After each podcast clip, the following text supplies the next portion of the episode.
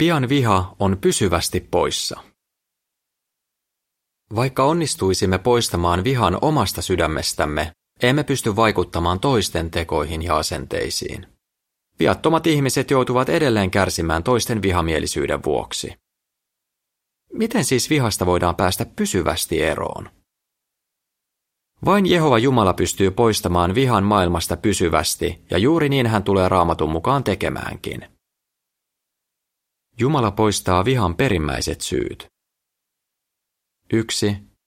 Paholainen. Maailmassa vallitsevasta vihasta on pohjimmiltaan vastuussa paholainen, enkeli, joka kapinoi Jumalaa vastaan. Jumala tuhoaa hänet ja kaikki, jotka ilmaisevat samanlaista vihamielistä asennetta kuin hän. 2. Vihan täyttämä maailma. Jumala poistaa maailmasta kaiken, mikä edistää vihaa, kuten korruptoituneet poliitikot ja vihaa lietsovat uskonnolliset johtajat. Hän hävittää myös ahneen ja turmeltuneen kauppajärjestelmän, joka käyttää ihmisiä hyväkseen. 3. Ihmisen epätäydellisyys.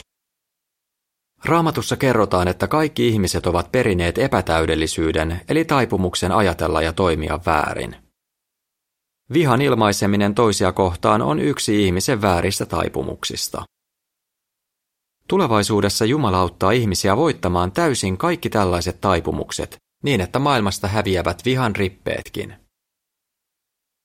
Raamatussa luvataan maailma, jossa ei ole vihaa. 1.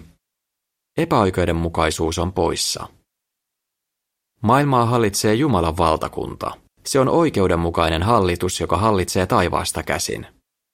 Silloin ei ole enää ennakkoluuloja eikä suvaitsemattomuutta, eikä ketään kohdella epäoikeudenmukaisesti. 2. Kaikki saavat elää rauhassa. Maailmassa ei ole väkivaltaa eikä sotia. Maapallo on turvallinen paikka, jossa asuu vain rauhaa rakastavia ihmisiä. 3. Jokainen saa elää ikuisesti ihanteellisissa olosuhteissa. Kaikki maapallon asukkaat osoittavat aitoa rakkautta toisiaan kohtaan. Kukaan ei joudu kärsimään enää edes ahdistavien ajatusten tai muistojen vuoksi. Koska viha on pysyvästi poissa, kaikki iloitsevat suuresta rauhasta. Psalmit 37.11. Haluaisitko sinä elää tällaisessa maailmassa? Jo nyt monet ihmiset ovat onnistuneet päästämään irti vihasta.